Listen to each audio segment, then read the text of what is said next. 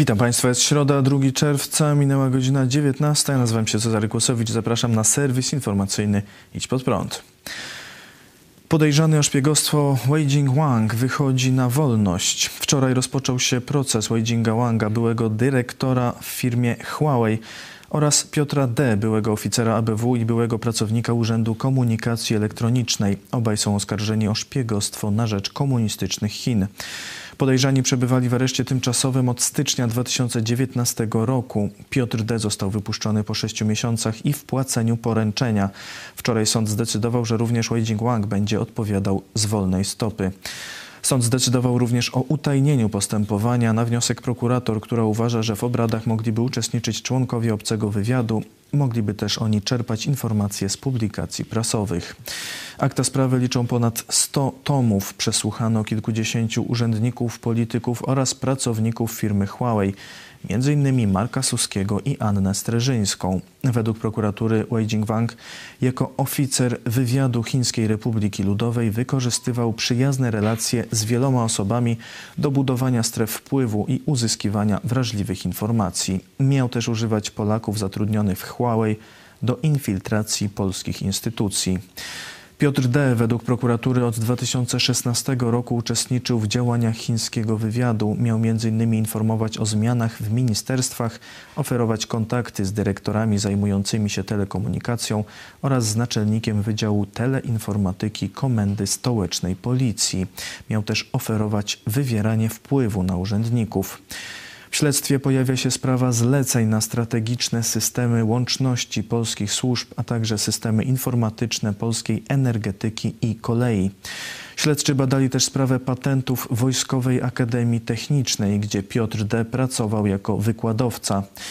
Prokuratura wskazuje, że wykładowcy VAT często brali udział w organizowanych przez Huawei wycieczkach do Chin.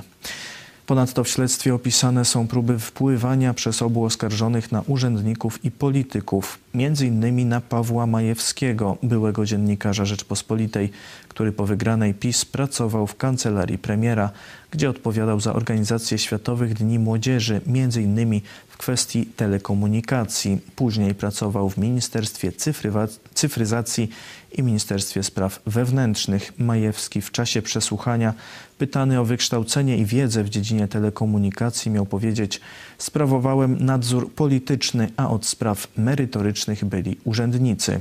Śledczy uważają, że Piotr D. wykorzystywał kontakt z Majewskim do wywierania na niego wpływu. Sprawę skomentował Widź Pod Prąd na żywo redaktor naczelny telewizji Widź Pod Prąd, pastor Paweł Chojecki. On szczerze przyznał, że on zielonego pojęcia, to przynajmniej jakaś szczerość tego pana, zielonego pojęcia o tych sprawach, którymi zarządza, kieruje, on nie ma żadnego. On powiedział w tych zeznaniach, właśnie na procesie tych mm, podejrzanych o szpiegostwo na rzecz Huawei, że on sprawował nadzór polityczny. No i teraz mamy tego Pawła Majewskiego na szczycie struktury, a tu misie z Huawei przychodzą, czy z innych chińskich firm. I myślicie, że ten Majewski, który pojęcia zielonego nie ma o tym, cokolwiek może zrobić sensownego? Przecież wystarczy, że jakiegoś urzędnika, który przyjdzie do niego, panie prezesie, no wiecie, tutaj nikt nie ma, no, to tylko Huawei. Bez Huawei to my nie damy, to się wszystko zawali i tak dalej. Noż to nadzór polityczny on, no to on dzwoni gdzieś do nadzorcy politycznego, no słuchaj, mi tu mówi tam Jacek, tam taki, śmaki, czy, czy, czy Czesław nie wiadomo czy jaki, czy Staszek, mówi, że to się nie da, tylko trzeba Huawei kupić, co mam robić? Bo ja tu nadzór polityczny, przecież ja nic nie wiem. No tam siedzą.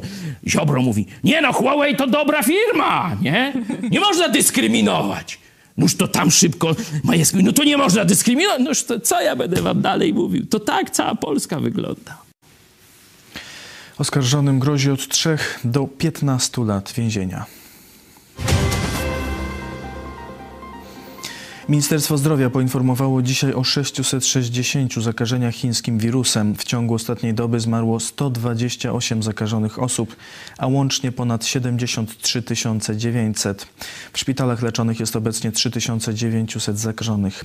W użyciu jest 547 respiratorów. W Polsce już ponad 13 milionów 800 tysięcy osób otrzymało przynajmniej jedną dawkę szczepionki przeciw koronawirusowi. Pełną liczbę dawek otrzymało już ponad 6 milionów 600 tysięcy osób. Minister zdrowia Adam Niedzielski ogłosił dziś dalsze luzowanie ograniczeń epidemicznych. Od 6 czerwca w spotkaniach i zgromadzeniach będzie mogło uczestniczyć maksymalnie 150 osób.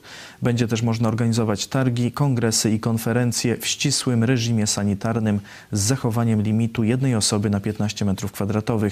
Ten sam limit ma obowiązywać w salach zabaw. Minister zaznaczył, że do limitów na imprezach nie będą wliczane osoby zaszczepione. W transporcie zbiorowym limit będzie wynosił 75% obłożenia danego środka transportu. Premier Mateusz Morawiecki przedstawił plan zmian, które mają wejść w życie w ramach nowego Polskiego Ładu. Jak ogłosił premier, 10 projektów zmian zostanie przedstawionych w ciągu 100 najbliższych dni. Zmiany obejmą system podatkowy, służbę zdrowia, rodzinę, samorządy, rolnictwo oraz naukę.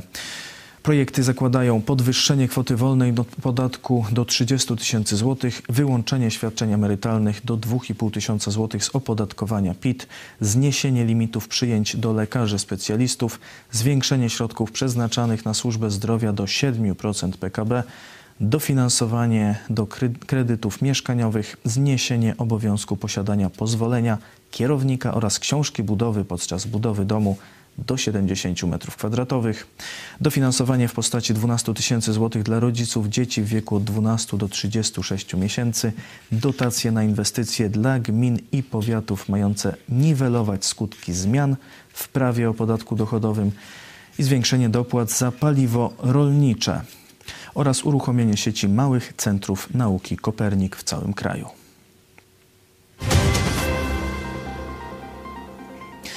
Prezydent Andrzej Duda podpisał nowelizację ustawy o uprawnieniach do emisji gazów cieplarnianych. Ustawa wprowadza dyrektywę Unii Europejskiej o redukcji emisji. Jedną z najistotniejszych zmian wprowadzonych przez dyrektywę jest powołanie tzw. Tak funduszu modernizacyjnego, który ma być przeznaczony na modernizację systemu energetycznego. Dofinansowane będą inwestycje w energetykę odnawialną i magazynowanie energii. Fundusz jest przeznaczony dla państw o najniższym PKB w Unii. Tymczasem cena uprawnień do emisji dwutlenku węgla wzrosła przez rok o ponad 137% i wynosi już blisko 52 euro za tonę. Niemcy dali nam misia. Ambasador Niemiec Arndt Freitag von Loringhoven odsłonił figurę Buddy Bear, niedźwiedzia z podniesionymi przednimi łapami. Ma ona upamiętniać trzydziestolecie polsko-niemieckiego traktatu o dobrym sąsiedztwie. Traktat ten otworzył nam drogę, by stać się bliskimi partnerami i przyjaciółmi, powiedział ambasador, prezentując statuetkę dziennikarzom. Podobne figury misiów są używane przez Niemcy na całym świecie w celach promocyjnych. Tymczasem Niemcy rozwijają kolejny projekt uderzający w Polskę i państwa sąsiednie gazociąg Nord Stream 2, wzmacniając tym samym pozycję Władimira Putina w Rosji. To wszystkie informacje w dzisiejszym serwisie. Dziękuję Państwu za uwagę. Kolejny serwis w poniedziałek o godzinie 19. Życzę dobrej nocy, a teraz wiadomości sportowe przedstawi Maciej Stadnicki. Przygotowująca się do Mistrzostw Europy piłkarska reprezentacja Polski rozegrała wczoraj we Wrocławiu towarzyski mecz z Rosją. Mecz zakończył się remisem 1 do 1. Jedyną bramkę dla podopiecznych Paolo Sousy zdobył już w czwartej minucie spotkania Jakub Świerczok, dla którego było to pierwsze trafienie w seniorskiej reprezentacji Polski. W późniejszej fazie meczu inicjatywę przejęli Rosjanie. Swoją przewagę udokumentowali w 20 minucie meczu. Bramkę wyrównującą zdobył Wiaczesław Karawajew. Ostatnim testem przed zbliżającymi się Mistrzostwami Europy będzie dla biało-czerwonych spotkanie towarzyskie z Islandią. Mecz zostanie rozegrany 8 czerwca w Poznaniu. Magdalinet w dwóch setach pokonała francuskę Chloe Paquet w pierwszej rundzie wielkoszlemowego French Open. Polka obydwa sety wygrała 6 do 3. Linet, zajmująca obecnie 45. miejsce w rankingu WTA, zmierzy się w kolejnej fazie rozgrywek z liderką rankingu tenisistek Australijką Ashley Barty. Do drugiej rundy debla awansowała Iga Świątek. Polka w parze z Amerykanką Brytanii Matek Sanz pokonała francuski duet Drogu Janicjewicz 6-0-6-1. Mniej szczęścia mieli inni reprezentanci Polski. Kamil Majchrzak odpadł w drugiej rundzie turnieju mężczyzn. Polak uległ w trzech setach Norwegowi Krystianowi Rudowi. Ponadto na pierwszej rundzie debla zakończyli swój udział w turnieju Alicja Rosolska, Łukasz Kubot oraz para Hubert Hurkacz, Szymon Walków. Polskie siatkarki rozpoczęły kolejną fazę rozgrywek w Lidze Narodów. W poniedziałek podopieczne Jacka Nawrockiego nie dały żadnych szans siatkarkom z Korei Południowej, wygrywając 3 do 0. We wtorek biało-czerwone po bardzo emocjonującym spotkaniu przegrały z reprezentacją Belgii 2 do 3. Po pięciu spotkaniach biało-czerwone zgromadziły 6 punktów i zajmują dziesiąte miejsce w tabeli Ligi Narodów. Dziś reprezentantki Polski grają z Dominikaną. W poniedziałek dokończono siódmą kolejkę żużlowej PGE Ekstraligi. W hitowym spotkaniu zawodnicy motoru Lublin pokonali na własnym torze aktualnego mistrza Polski Fogo Unię Leszno 49 do 41. 10 punktów dla Lublina zdobyli Jarosław Hampel, Grigori Łaguta i Mikkel Mikkelsen. Dzięki zwycięstwu Lublinianie objęli prowadzenie w tabeli najlepszej żużlowej Ligi Świata. Kolejne mecze PGE Ekstraligi zostaną rozegrane w najbliższy weekend. W dniach od 3 do 6 czerwca w Poznaniu odbędą się Mistrzostwa Europy w kajakarstwie i parakajakarstwie. Będzie to próba generalna przed zbliżającymi się Igrzyskami Olimpijskimi w Tokio. Kanadyjkarz Tomasz Barniak, który na olimpiadzie wystartuje w kategorii C2 na dystansie 1000 metrów wraz z Wiktorem Głazunowem, udzielił wywiadu telewizji Idź Pod Prąd, w którym powiedział Dwójka na 1000 metrów to konkurencja olimpijska i najważniejsza i nie bierzemy żadnych innych startów.